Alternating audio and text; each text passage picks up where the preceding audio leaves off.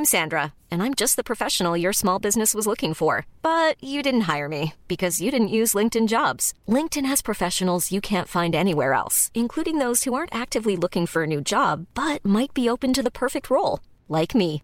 In a given month, over 70% of LinkedIn users don't visit other leading job sites. So if you're not looking on LinkedIn, you'll miss out on great candidates, like Sandra. Start hiring professionals like a professional. Post your free job on linkedin.com/people today. Here's a cool fact. A crocodile can't stick out its tongue. Another cool fact, you can get short-term health insurance for a month or just under a year in some states. United Healthcare short-term insurance plans are designed for people who are between jobs, coming off their parents' plan, or turning a side hustle into a full-time gig.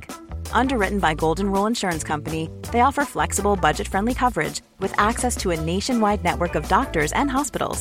Get more cool facts about United Healthcare short-term plans at uh1.com. Burrow's furniture is built for the way you live. From ensuring easy assembly and disassembly to honoring highly requested new colors for their award-winning seating, they always have their customers in mind. Their modular seating is made out of durable materials to last and grow with you. And with Burrow, you always get fast, free shipping. Get up to 60% off during Burrow's Memorial Day sale at burrow.com/ACAST. That's burrow.com/ACAST. burrow.com/ACAST.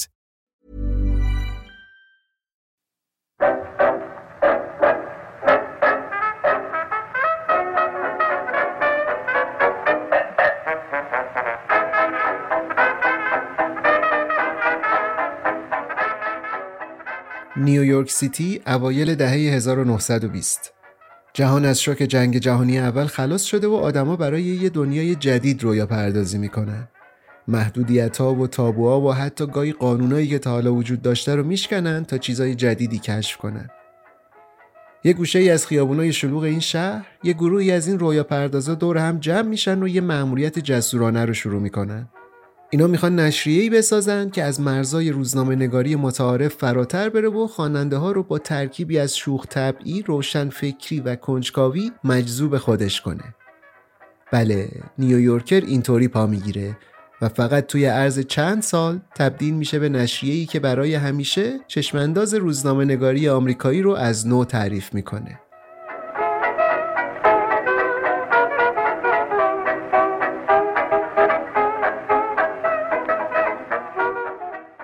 این اولین قسمت پادکست کاغذ اخباره که تو مجموعه صدای شرق تهیه میشه و به شبکه شرق تعلق داره. تو هر قسمت این پادکست یه نشریه معتبر تو دنیای روزنامه‌نگاری رو بررسی میکنیم. از تاریخچه و ساختارش میگیم، با نویسنده‌ها و روزنامه‌نگارای مهمی که براش مطلب نوشتن آشنا میشیم، درباره بعضی از مقاله‌های پیشرو و تاریخ‌سازی که منتشر کرده یه مختصری حرف میزنیم و در کل میبینیم این نشریه چرا مهمه و چه تأثیری تو دنیای روزنامه‌نگاری گذاشته.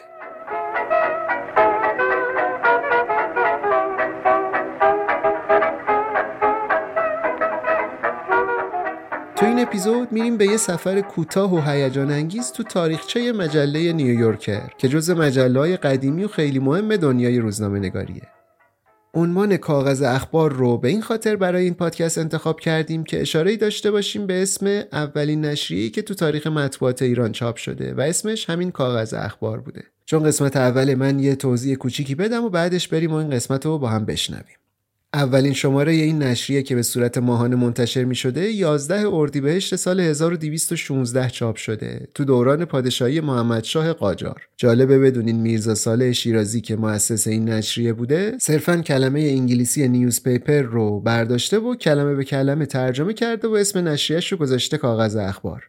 اون موقع هنوز معادل فارسی روزنامه برای کلمه نیوزپیپر وجود نداشت، یعنی اصلاً چیزی به اسم روزنامه وجود نداشت. متاسفانه از این نشریه 2 نسخه بیشتر موجود نیست که اون 2 هم دست کتابخونه بریتانیا است. من مهدی عباسی هستم و دعوتتون میکنم به شنیدن قسمت اول پادکست کاغذ اخبار.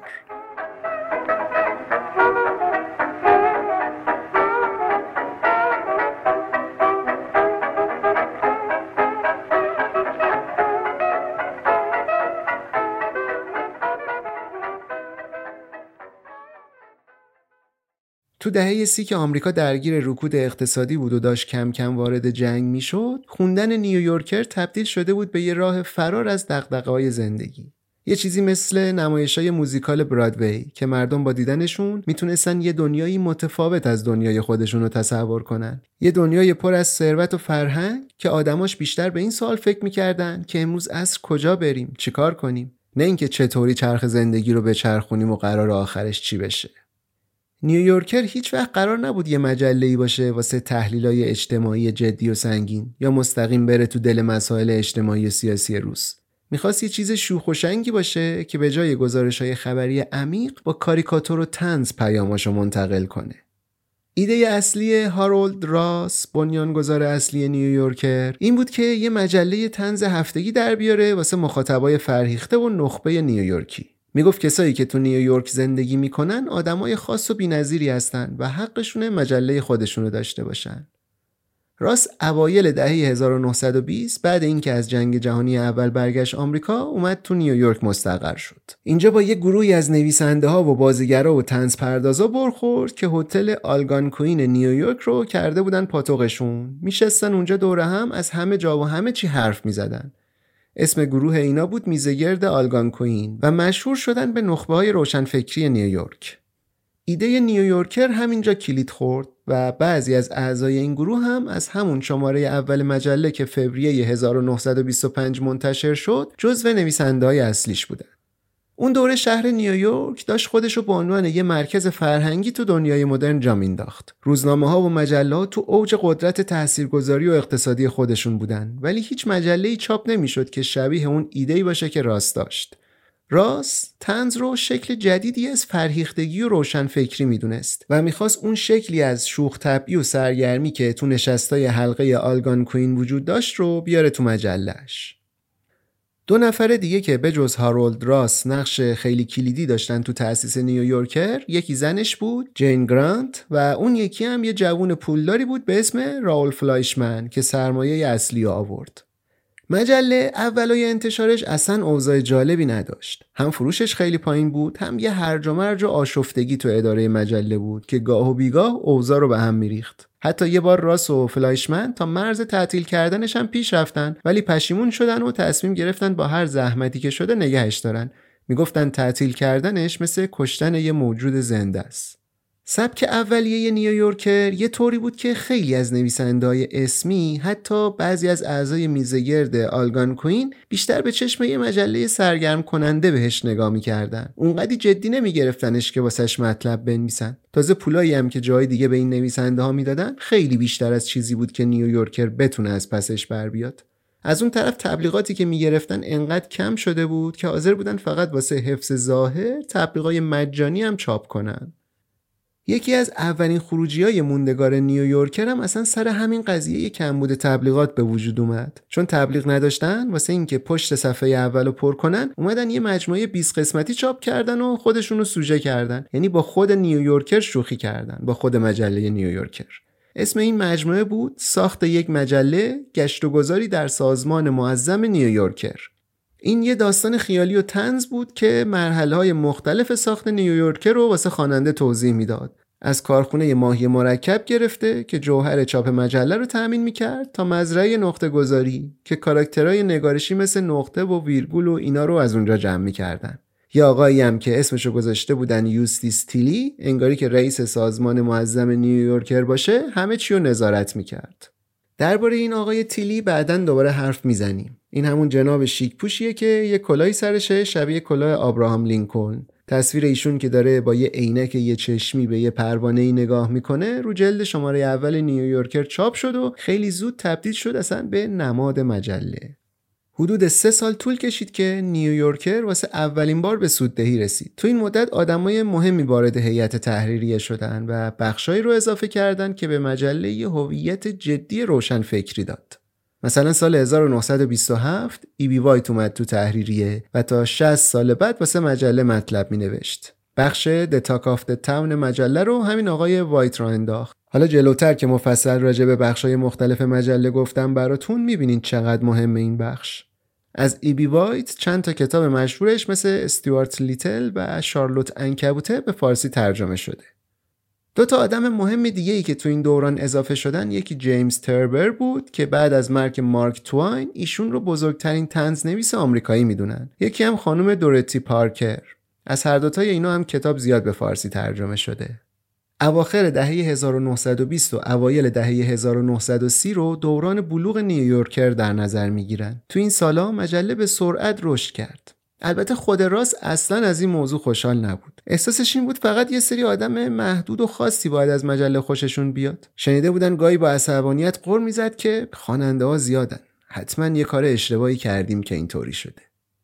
کاری نداریم، الان دیگه جایگاه مجله به عنوان تریبون خردمندی و روشنفکری تثبیت شده بود تو جامعه و این اتفاق هم برای روشنفکرا و انتلکتا جذاب بود، هم برای کسایی که آرزو داشتن اینجوری باشن. به هر حال بگذریم. هارولد راس یه آدم سختگیری بود و جلوی بعضی از تغییرات به خصوصی مقاومت میکرد. مخصوصا دیگه بعد از موفقیت مجله مصممتر هم شده بود که قالب و محتوا رو خیلی عوض نکنه. واسه همین یه بخش بزرگی از ساختار اولیه دیگه تبدیل شد به سنت مجله و تا همین امروز هم بعضی از اینا هنوز همون جوری موندن. شاید بشه گفت بزرگترین میراثی که راس گذاشت واسه نیویورکر وسواسی بود که نسبت به واقعیت داشت. خیلی براش مهم بود چیزی چاپ نکنه که حتی یک کلمش هم دور از واقعیت باشه. خودش یه جایی گفته بود من اصرار دارم هر بار که توی مطلبی گفته میشه یا اشاره میشه که یه نفر مرده، این حرف بررسی بشه و مطمئن شیم که درسته. من این رو به کسایی مثل ناپلئون هم تعمیم میدم، ولی خب بیشتر دوست دارم در مورد آدمای کمتر شناخته شده و جدیدتر این اطمینان رو به دست بیاریم. سر همین یه بخشی تو مجله راه افتاده بود به اسم دپارتمان حقیقتیاب نیویورکر. کار آدمای اینجا این بود که قبل اینکه یه مطلبی بره زیر چاپ همه چیزشو چک کنن که مطمئن بشن هیچ چیز خلاف واقعیتی نداره. یه بار یکی از همین حقیقت یابا به یه نویسنده‌ای که مطلب داده بود به مجله واسه چاپ خبر داده بود نتونسته تو رستورانی که این تو متن مقالش بهش اشاره کرده بوده غذا بخوره، چون اصلا رستوران رو پیدا نکرده. آخر سر هم نویسنده مجبور شده بود منوی رستوران رو براشون بفرسته که اینا قبول کنن همچین رستورانی وجود داره و مقاله رو چاپ کنن. این سیاست تا امروز هم وجود داره تو مجله و واقعاً به سختی میشه اخبار غیر واقعی توش پیدا کرد. اون اوایل کار راست میخواست مقاله‌ها خیلی کوتاه‌تر و معمولی‌تر باشن. اصرار داشت همه چیز طنزآلود و خنده‌دار باشه. گاهی که حجم مطالب جدی میرفت بالا، غر میزد که داریم خیلی اخمالو میشیم. وقتی رکود بزرگ که بدترین بحران اقتصادی بعد انقلاب صنعتی بود تو دنیا به آمریکا هم رسید و رو مجله هم تأثیر گذاشت و دیگه طنز یه چیز کمیابی شده بود تو جامعه، وضعیت روحی و روانی راس هم خیلی به هم ریخته شد. ولی برعکس خیلی از نشریهای دیگه که تو این دوران ضرر و زیان میدادن، تو این دوره پا گرفت و تحریریش پر شد از بهترین نویسنده ها و هنرمندای شهر. مرتب سودش میرفت بالا و تبلیغاتی که میگرفت مجله رو حسابی ضخیم کرده بود. راس هم دیگه پافشاری کردنش رو تمام نیویورکی بودن مجله رو گذاشت کنار و نیویورکر تو بقیه ایالت‌های آمریکا و حتی کشورهای خارجی هم پخش شد. ولی جنگ جهانی دوم از راه رسید و بهترین استعدادای مجله رو گرفت و فرستاد جبهه. راس از نظر منابع انسانی کفگیرش خورده بود ته دیگ. مجله‌ای که امثال اسکات فیتزجرالد و ادموند ویلسون و جان چیور واسش مطلب مینوشتن، کارش به جایی رسیده بود که به قول یکی از ویراستارای اون زمانش باید مطلبایی که براشون میرسید و اونقدر ویرایش میکردن که تازه قابل چاپ بشه. ولی خوشبختانه ته دیگ هنوز یه آدم کاردرستی وجود داشت به اسم ویلیام شاون. شاون از سال 1933 وارد مجله شده بود و اوایل بیشتر واسه بخش دتاکافت تاون مطلب مینوشت. ولی کارش انقدر خوب بود که با اینکه روحیه و اخلاقش خیلی با راس فرق میکرد، تو دوره جنگ جهانی دوم شد جانشین سردبیر، یعنی نفر دوم مجله. شاون برخلاف راس هم تحصیلات داشت هم مهارت و مجله با هدایت این شروع کرد به انتشار مقاله‌های طولانی‌تر و جدی‌تر، به خصوص تو حوزه روزنامه‌نگاری. بعد اضافه شدن شاون به هیئت تحریریه، کار به جایی رسیده بود که حتی تو ساختمون شماره 10 خیابون داونینگ که مرکز دولت پادشاهی بریتانیاست هم نیویورکر میخوندن. خود راس هم تحت تأثیر این قضیه قرار گرفته بود. جنگ که تموم شد، شاون تونست راس رو قانع کنه که بذاره یکی از مهمترین لحظات دنیای روزنامه نگاری اتفاق بیفته.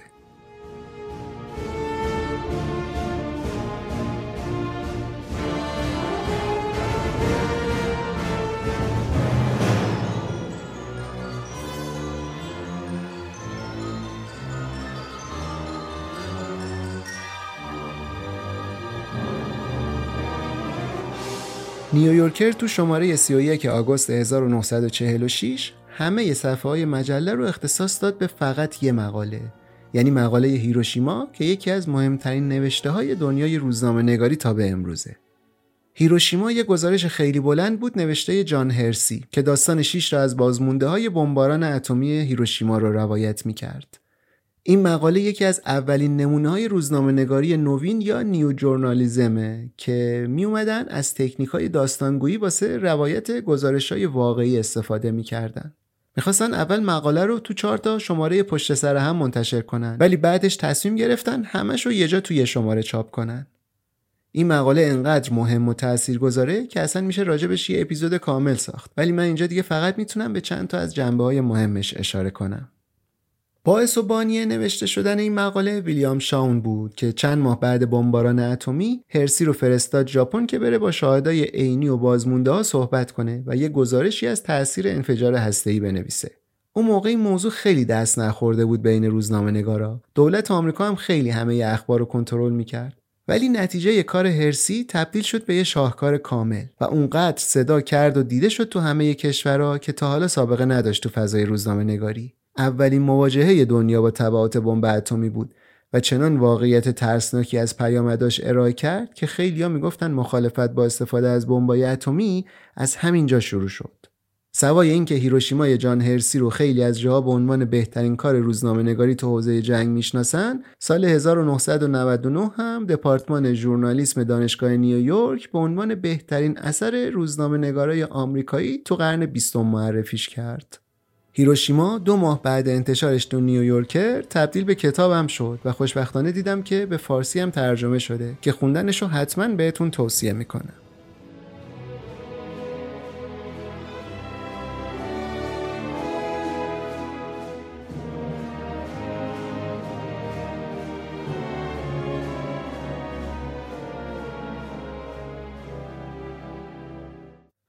هارولد راس تا وقتی که زنده بود سردبیر نیویورکر موند و بعد مرگش که میشه دسامبر 1951 شاون جانشینش شد. اگه بخوایم دوران راس تو مجله رو خیلی خلاصه مرور کنیم، باید بگیم راس سبک نوشتاری منحصر به فردی رو ایجاد کرد که با شوخ طبعی و کنایه و طنز مشخص میشه. اونقدر نمادین شد این لحن طنز که بعداً خیلی از نشریه‌های دیگه دنیا ازش تأثیر گرفتن.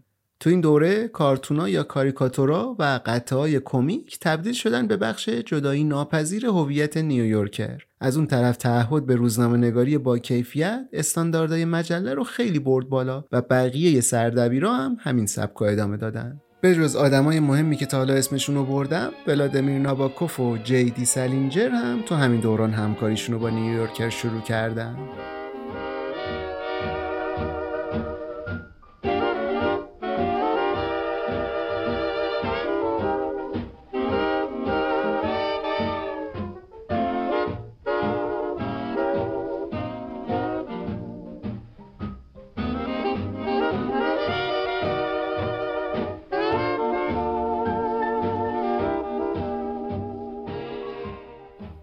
شاون از خیلی جهات با راس متفاوت بود. تو 35 سالی که سردبیر بود، از سال 1951 تا 1987 تقریبا تمام جنبه‌های مجله رو خودش شخصا مدیریت می‌کرد. ساکت‌تر بود و به نویسنده‌ها احترام بیشتری می‌ذاشت. تو دوران شاون مقالات طولانی‌تر و جدی‌تر شدن و موضوعاتشون بیشتر رفت سمت سیاست و اتفاقات روز و تحولات اجتماعی، مخصوصاً تو آمریکای بعد از جنگ. دهه 50 تا 70 میلادی رو به عنوان عصر طلایی نیویورکر در نظر میگیرن. تو این سالا شهرت و سود و تعداد خواننده‌ها دیگه خیلی رشد کرده بود. میشه گفت نیویورکر تو دوران شاون از همه نظر به بالاترین سطح خودش رسید. به خاطر صداقت روزنامه‌نگاری و خلاقیتی که تو گزارشاش داشت، تبدیل شد به تاثیرگذارترین مجله تو تاریخ آمریکا و ژورنالیسم ادبی رو به کمال رسوند. مثلا تو دوره جنگ ویتنام میگن تنها مجله‌ای بود که به خواننده نمیگفت چطوری فکر کنه یا اصلا سعی نمیکرد مردم رو قانع کنه اون چیزی که تا حالا فکر میکردن لزوما درست بوده. در واقع مجله تو دوران شاون خیلی شبیه اون چیزی شد که امروز به عنوان نیویورکر میشناسیم. از نویسنده‌های مشهوری که تو این دوره با نیویورکر کار کردن میتونم به جان آپدایک و سیلویا پلات اشاره کنم. آپدایک اصلا سال 1954 با نیویورکر کار ادبی رو شروع کرد و تا 2009 که از دنیا رفت بالای 140 تا شعر و داستان کوتاه و مطلب دیگه واسه نیویورکر نوشت. سیلویا پلات هم قبل اون مرگ دراماتیکش چند تا از شعراشو تو مجله چاپ کرد. سال 1963 دوباره یکی از اون اتفاقای تاریخ ساز افتاد تو نیویورکر. 2 سال قبلتر مجله یه خبرنگار فرستاد که از جریان محاکمه آدولف آیشمن گزارش تهیه کنه. آیشمن یکی از افسرهای بلندپایه حزب نازی بود که مسئول فرستادن یهودیا به کوره‌های آدمسوزی هم بود. اون خبرنگار هم کسی نبود به جز هانا آرنت، یکی از مهمترین متفکرای قرن 20 که نظریهاش تأثیر خیلی عمیقی تو روشنگری آدمای این قرن داشت.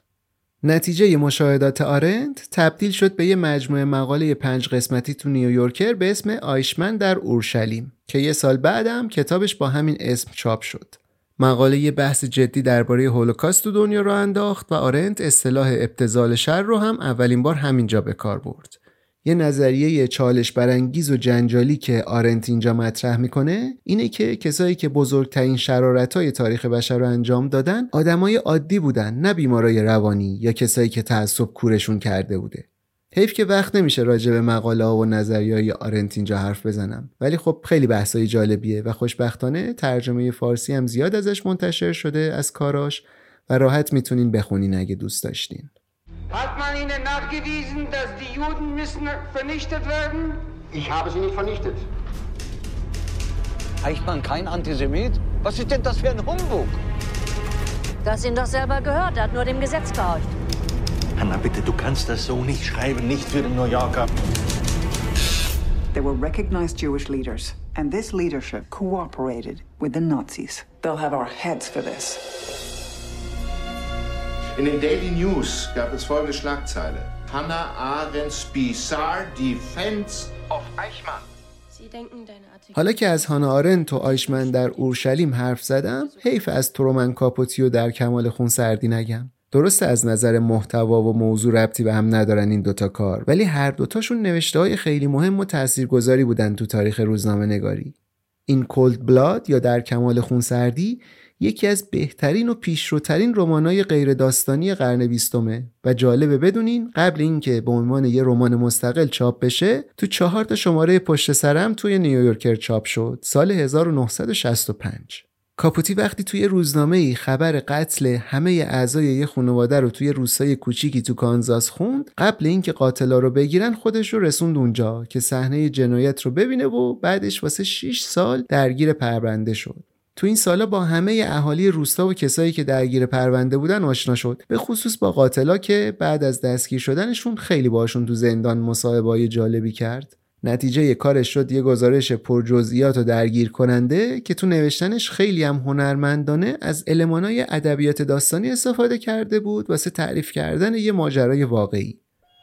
اقتباسای سینمایی خوبی هم شده از این کولد بلاد. کتابش رو هم چند تا مترجم به فارسی برگردوندن که میتونین بخونین اگه دوست داشتین.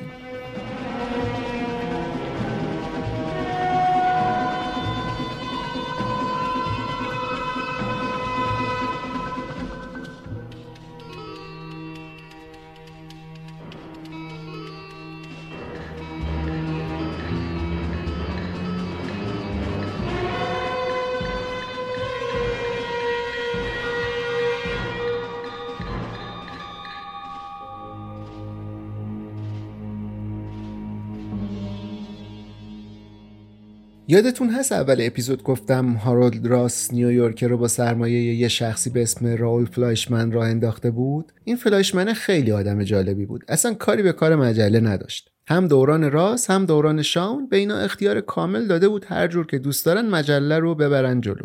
وقتی که ایشون از دنیا رفت، پسرش که همچین دست و پا چلفتی هم بود و چیزی از بیزینس نمیدونست، مجله رو به قیمت $200 میلیون فروخت به یه انتشارات آمریکایی به اسم ادوانس پابلیکیشنز.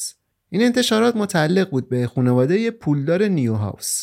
خیلی پیشنهاد خوبی بود چون اون موقع نیویورکر فقط سالی 6 میلیون درآمدش بود. مالک جدید نتونست با شاون که اون موقع نزدیکای 80 سالش بود هماهنگ شه. اینا می‌خواستن یه تغییراتی به وجود بیارن که مجله رو به سوددهی برسونن. شاون هم اصلاً باهاشون راه نمیومد. مثلا یه موردی بود تبلیغات تلویزیونی. نه تو دوره راست نه تو دوره شام. اینا هیچ وقت قبول نمی‌کردن که نیویورک رو توی تلویزیون تبلیغ بکنن، چون میگفتن اصلا تمایلی به این نداریم مخاطبای یه مدیومی مثل تلویزیون رو بیاریم مخاطب مجلمون بکنیم که هیچ شباهتی با مخاطبای اصلی مجلمون نداره. به هر حال سر همین شام 2 سال بیشتر نتونست باشون کار کنه و سال 1987 بعد 35 سال سردبیری و 54 سال حضور در نیویورکر مجبورش کردن از مجله بره و خودش اعلام بازنشستگی کنه.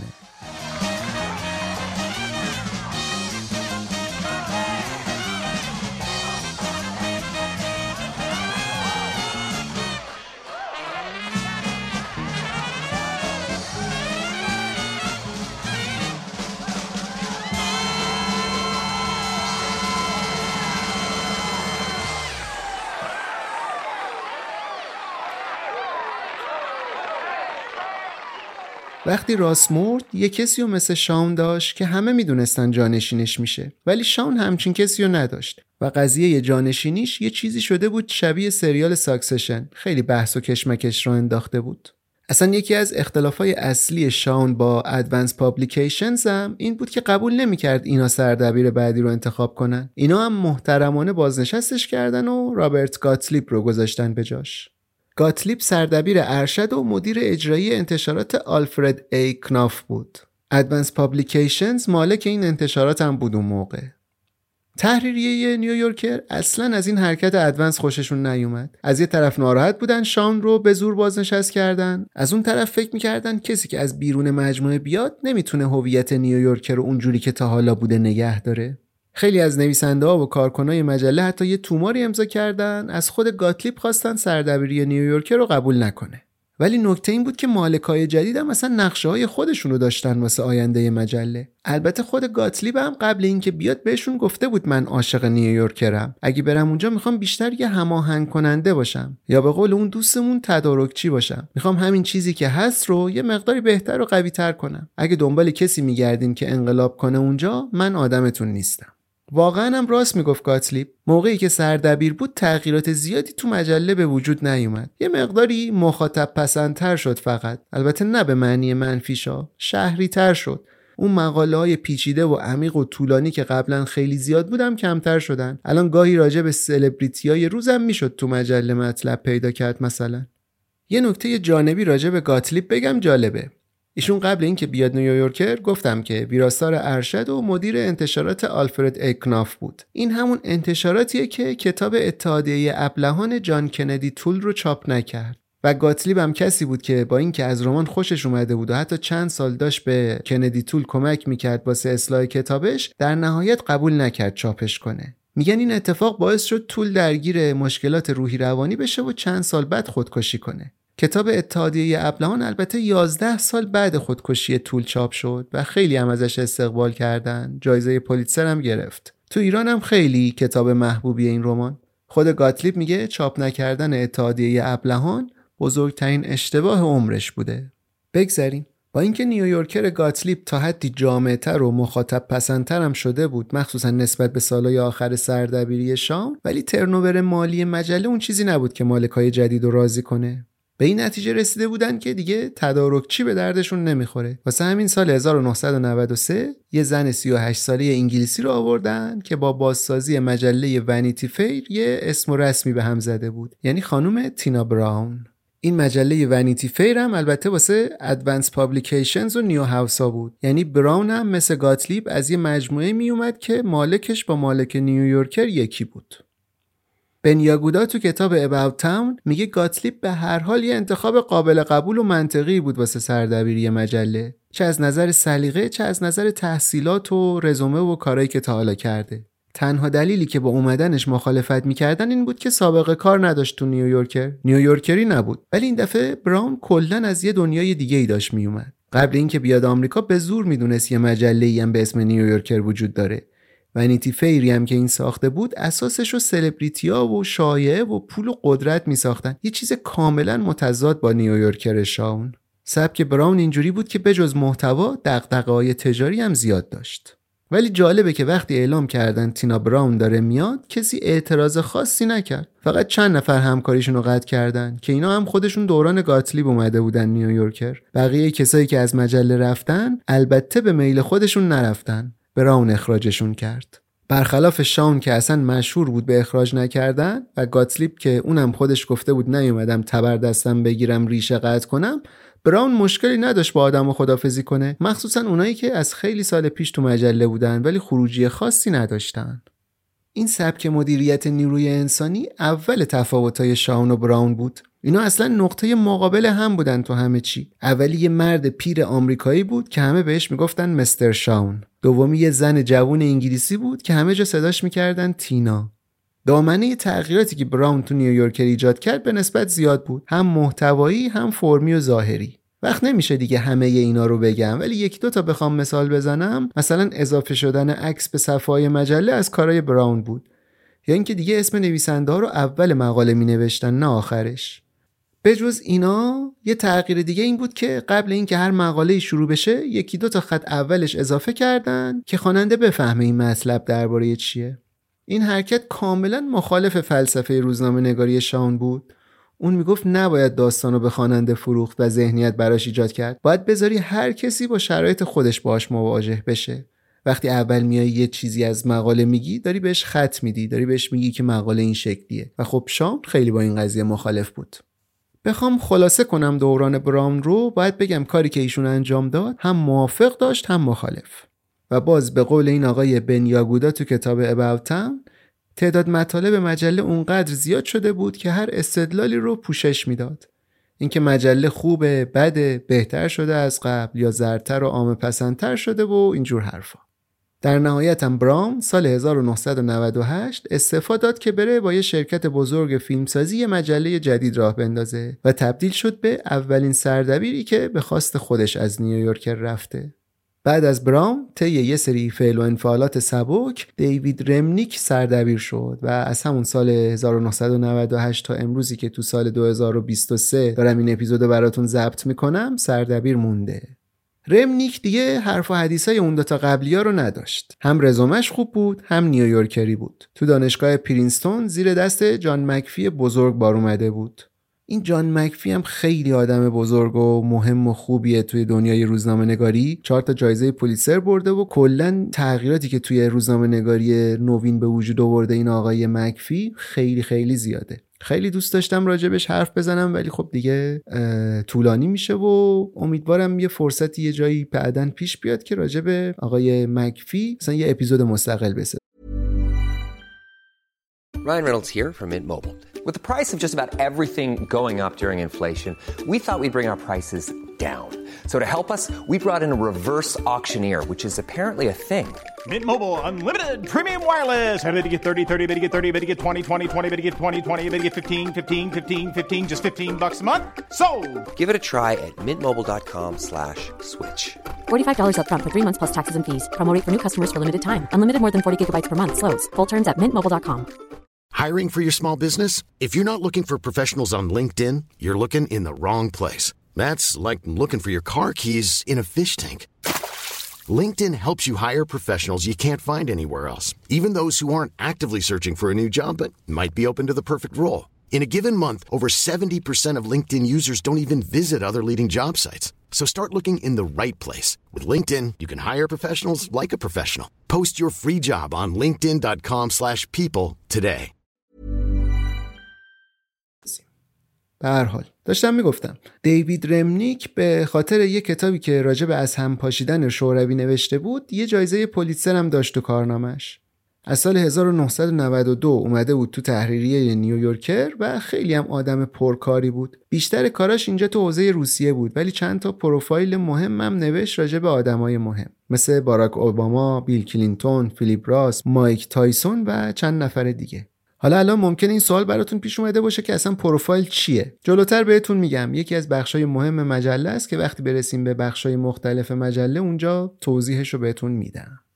تو این حدود 25 سالی که رمنیک نیویورکر رو داره پیش میبره مجله رشد خوبی کرده و تونسته در عین اینکه یه روزنامه‌نگاری سطح بالا و عمیق رو ارائه کنه جذابیت هم داشته باشه، مخاطبای بیشتری هم جذب کنه. یکی از چالشایی که نیویورکر رمنیک خوب از پسش بر اومد این بود که خودش رو با تغییر چشم‌انداز رسانه‌ای تو عصر دیجیتال خوب سازگار کرد. هم تو پلتفرم‌های آنلاین قوی وارد شد، تبدیل شد به یه برند چند رسانه‌ای. بخش صوتیش هم راه انداخت، پادکستش هم راه انداخت، توی یوتیوب هم فعال بود، از این کارا خوب کرد. آرشیوش رو هم خیلی خوب و سریع دیجیتال کرد. یعنی شما الان توی سایت نیویورکر که برید، اگر که عضویت تهیه بکنید، به تمام مطالب مجله از سال 1925 تا امروز میتونید دسترسی داشته باشید. که خب با در نظر گرفتن این که هفته نامه بوده نیویورکر، هفته یه بار چاپ می شده بدون وقفه، حسابشو بکنید دیگه، خیلی مطالب زیادیه و اینا خیلی خوب تونستن آرشیوش بکنن توی اینترنت. اتفاق مهم دیگه تو دوران رمنیک اینه که نیویورکر از سال 2004 به بعد تو هر دوره رسما از یه نامزد انتخاباتی ریاست جمهوری آمریکا حمایت میکنه و تا حالا هم فقط از نامزدای دموکرات حمایت کرده، جان کری و اوباما و هیلاری کلینتون و بایدن. نیویورکر تو این سالا همون کارایی رو کرده که به خاطرشون مشهوره، یعنی روزنامه‌نگاری تحقیقی و نوشته‌های بلندی که خوش‌ساخت و ظریف نوشته میشن، کنارش هم نقدا و کارتونا و قطعات طنز و البته طرح روجلای هنرمندانه. از زمانی که رمنیک اومده، نیویورکر حدود 40 تا جایزه روزنامه‌نگاری گرفته. چند تا پولیتزر هم گرفته که معتبرترین جایزه روزنامه‌نگاری تو دنیا. مقاله تاریک ترین راز گوانتانامو رو که جدیدترین پولیتزریه که نیویورکر گرفته، به طور کامل توی 2 تا اپیزود پادکست میم تعریف کردیم. تو پادکست میم من 2-3 تا مقاله دیگه هم از مقاله‌های نیویورکر روایت کردم که اگر خواستین ببینین که محتوا و روایت و نوشته شدن مقاله‌ها توی نیویورکر چجوریه، یه مثالی دستتون بیاد، میتونین برین اون اپیزودا رو گوش بدین.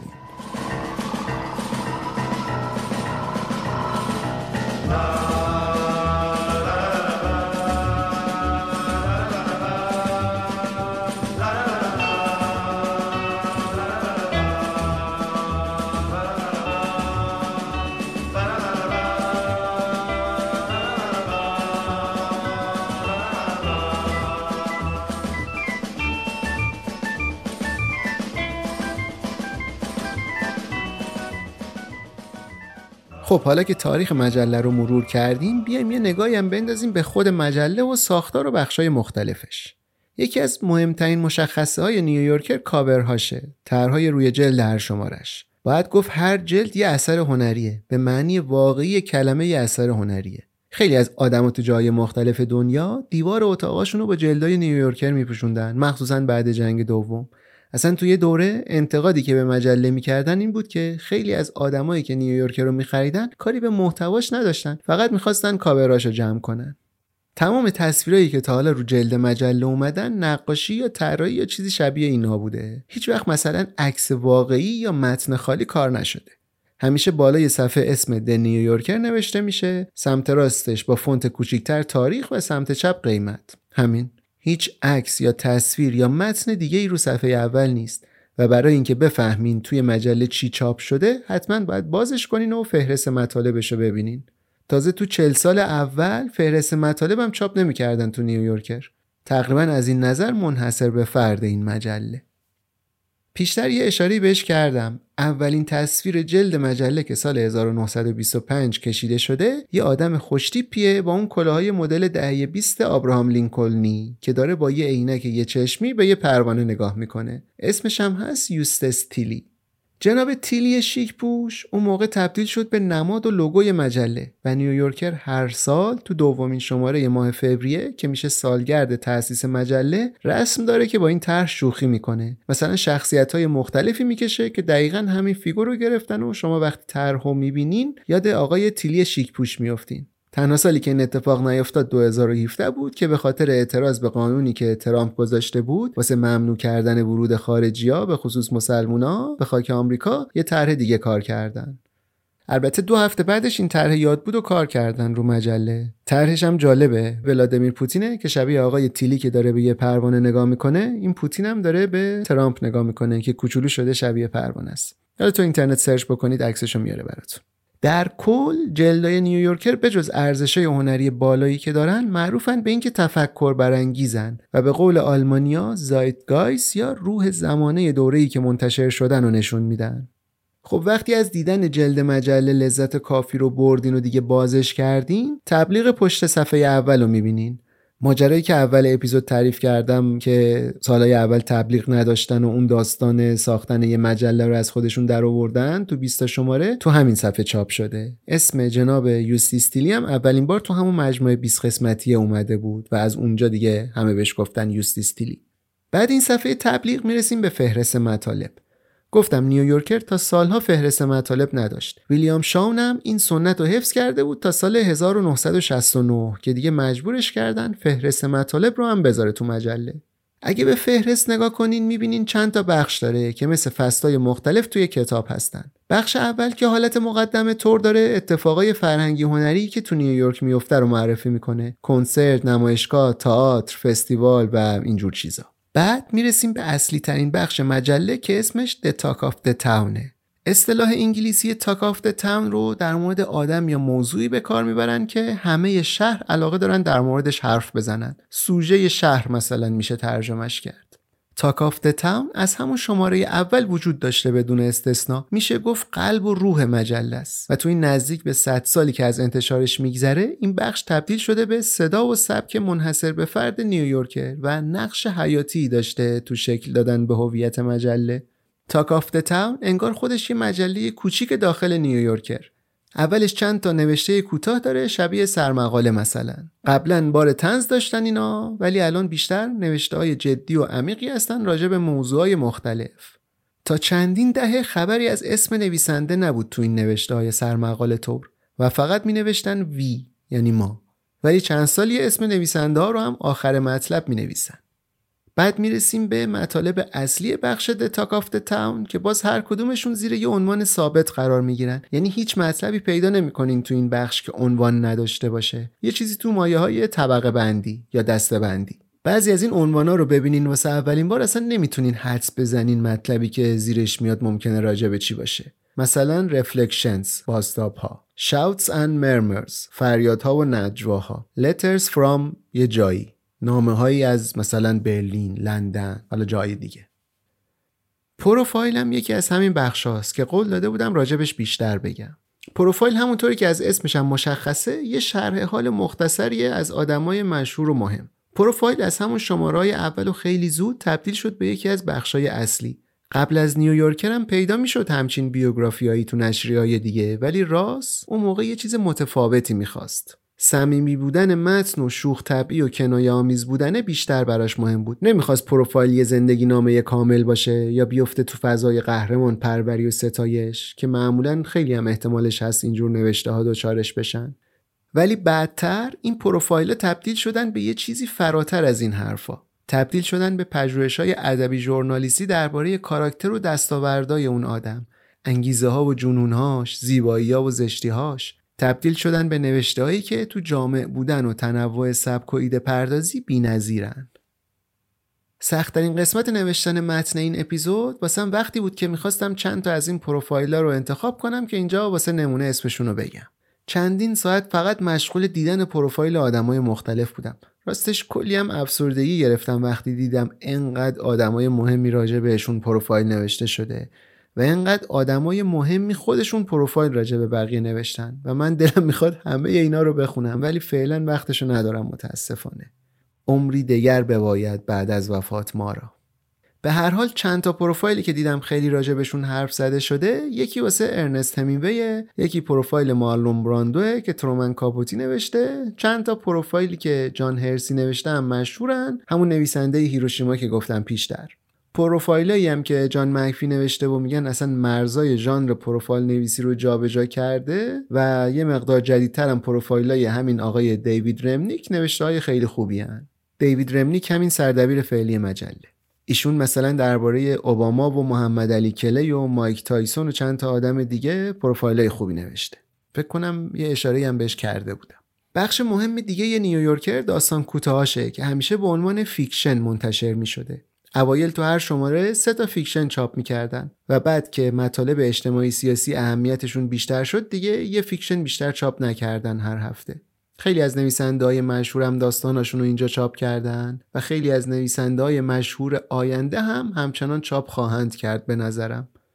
به جز اسمایی که تا حالا براتون گفتم تو این اپیزود، میتونم به رولد دال عزیز اشاره کنم که خیلیامون تو بچگی با داستاناش بزرگ شدیم، یا مثلا وودی آلن، هاروکی موریکامی، استیفن کینگ، فیلیپ راست، دیوید سداریس و بی نهایت نویسنده مطرح دیگه که حتما وقت نمیشه اسم همشون رو اینجا بیارم.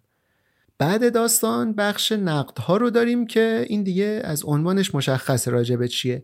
نقد فیلم و کتاب و تئاتر و موسیقی و کلان هر کالای فرهنگی هنری که قابل نقد باشه رو اینجا میتونین پیدا کنین.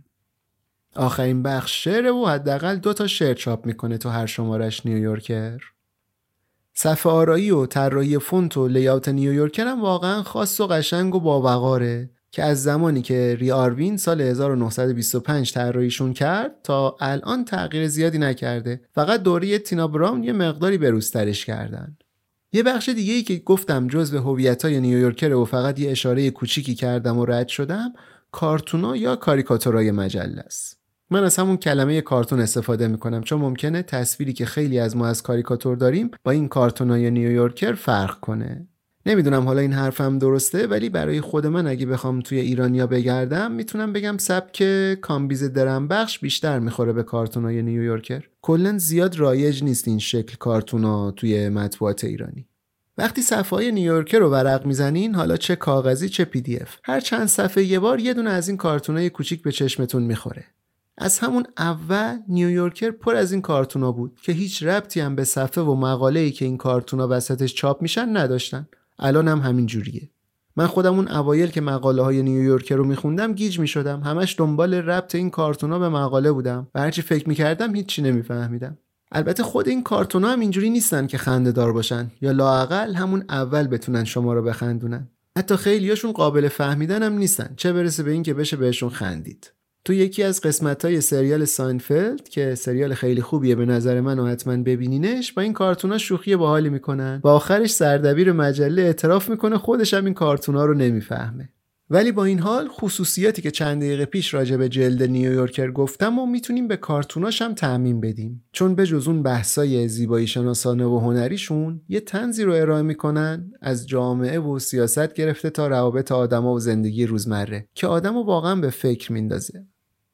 تا اوایل دهه 90 هیچ وقت هیچ عکسی تو مجله چاپ نمیشد، فقط تصویرسازی میکردن واسه مقاله ها، مثلا نقاشی و گرافیک و اینجور چیزا. همین معدود عکسایی هم که الان چاپ میشه خیلی با احتیاط انتخاب میکنن، فقط هم جنبه هنری و خلاقانه عکسا براشون مهمه، چون به نظرشون یه خواننده واقعی نیویورکر عمیق‌تر از اونه که بخوان با عکسای هیجان انگیز احساساتش رو درگیر کنن. البته هنوزم وقتی میخوان مفاهیمی رو نشون بدن که با عکس واقعی نمیشه نشونشون داد، از تصویرسازی استفاده میکنن واسه مقاله ها.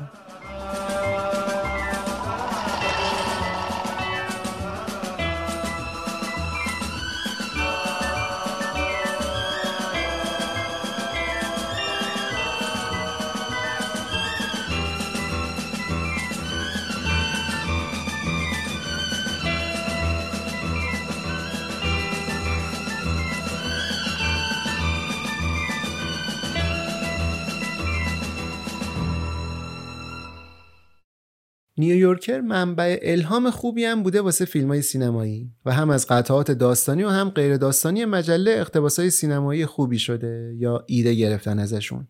فیلم‌ها زیادن و من فقط یه چند تایی رو مثال میزنم براتون. فیلم کوهستان بروکبک یا بروکبک ماونتین رو آنگلی با اقتباس از یکی از داستان‌های کوتاه خانم آنی پرو ساخته که سال 1997 تو مجله چاپ شده. خود فیلم البته واسه سال 2005 و هیث لجر خدا بیامرز و جیک جلینهال و ان هتاوی توش بازی میکنه. فیلم ساعتها رو هم شاید دیده باشین که مریل استریپ و نیکول کیدمن و جولیان مور توش بازی میکنن. اینم از روی رمانی اقتباس شده که مایکل کانینگهام داستانش رو اول تو نیویورکر چاپ کرده بود. یه فیلم دیگه ای هم که من خیلی دوستش دارم فیلم ادپتیشنه یا اقتباس که چارلی کافمن فیلمنامش رو از یه مطلب غیر داستانی تو نیویورکر الهام گرفته به اسم دزد ارکیده و فیلمش رو هم اسپایک جونز ساخته. میگم فیلم‌ها زیادن و لیستشون رو دیگه میتونین خودتون توی صفحه ویکی‌پدیا نیویورکر ببینین. یه فیلم دیگه هم هست که اینم از فیلم‌های محبوب منه و اقتباس مستقیم از نوشته‌های نیویورکر هم نیست، ولی می‌خوام این اپیزودو با این فیلم تموم کنم. یعنی فیلم The French Dispatch. این فیلم که وس اندرسون ساختتش و به فارسی گزارش فرانسوی ترجمهش کردن واسه سال 2021 و داستانش از زندگی واقعی آدمای نیویورکر الهام گرفته شده. البته فقط داستان نیست که وامدار نیویورکره، هم تصویرسازیایی که اندرسون تو فیلم کرده خیلی آدمو یاد نیویورکر میندازه، مخصوصا کاوراش، هم یه جایی لحن دیالوگا خیلی شبیه مقاله‌های نیویورکره. داستان فیلم تو سال 1975 اتفاق میفته و ماجرا اینه که تحریریه یه مجله‌ای توی شهر خیالی تو فرانسه بعد اینکه سردبیرشون میمیره تصمیم میگیرن به عنوان آخرین شماره یه مجله یه نسخه یادبود واسش چاپ کنن. این مجله توی فیلم اسمش The French Dispatchه و مثل نیویورکر تو سال 1925 تأسیس شده. این فیلمو میشه ادای احترام اندرسون به نیویورکر دونست که از نوجوانی عاشقش بوده و باهاش بزرگ شده. ولی نیویورکری که اندرسون تو فیلمش نشون میده، نیویورکر متنوع و با اعتماد به نفس قرن 21م دیوید رمنیک نیست. نیویورکریه که منبع الهام فیلم‌ها و نمایشنامه‌های زیادی بوده و چندین سال خاطره و تاریخ ساخته. یعنی نیویورکر دوران طلایی هارولد راس و ویلیام شاو. این فیلم اندرسون با ویژگی‌های بارز مجله تو اون دوره چیزای مشترک زیاد دارن. روشنفکری شهری، طنز خشک، توجه دقیق به جزئیات و دوری از ایده‌های انتزاعی و سکشوالیتی و احساسات گرایی.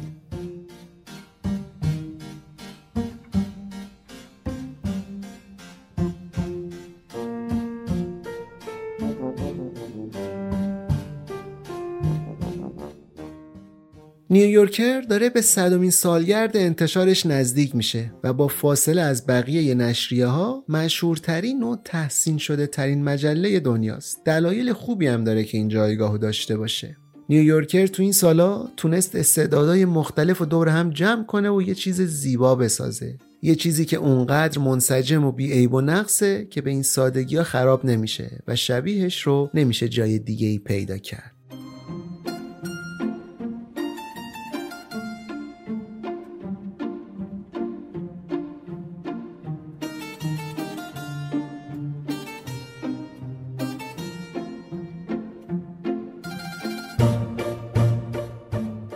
خب رسیدیم به انتهای این قسمت. مطالب راجع به نیویورکر خیلی خیلی زیاده، خیلی چیزاییه که نرسیدم بگم. امیدوارم بر ما ببخشید و دیگه برای مطالعه بیشتر خودتون دست به کار بشین.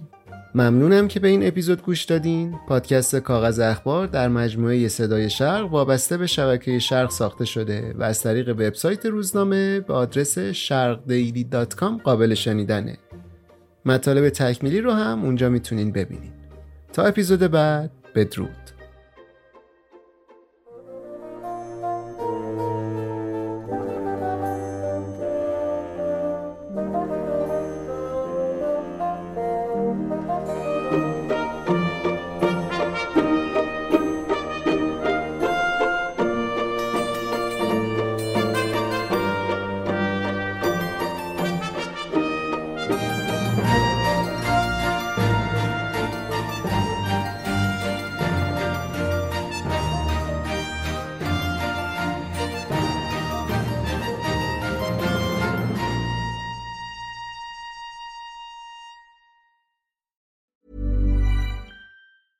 Mom deserves the best, and there's no better place to shop for Mother's Day than Whole Foods Market. They're your destination for unbeatable savings, from premium gifts to show-stopping flowers and irresistible desserts. Start by saving 33% with Prime on all body care and candles. Then get a 15-stem bunch of tulips for just $9.99 each with Prime. Round out Mom's menu with festive rosé, irresistible berry chantilly cake, and more special treats. Come celebrate Mother's Day at Whole Foods Market. Hey, it's Danny Pellegrino from Everything Iconic. Ready to upgrade your style game without blowing your budget? Check out Quince. They've got all the good stuff, shirts and polos, activewear, and fine leather goods, all at 50 to 80% less than other high-end brands. And the best part? They're all about safe, ethical, and responsible manufacturing. Get that luxury vibe without the luxury price tag. Hit up quince.com/upgrade for free shipping and 365-day returns on your next order. That's quince.com/upgrade. Hey, it's Paige DeSorbo from Giggly Squad. High quality fashion without the price tag. Say hello to Quince. I'm snagging high-end essentials like cozy cashmere sweaters, sleek leather jackets, fine jewelry, and so much more, with Quince being 50 to 80% less than similar brands. And they partner with factories that prioritize safe, ethical, and responsible manufacturing. I love that. Luxury quality within reach. Go to quince.com/style to get free shipping and 365-day returns on your next order. Quince.com/style.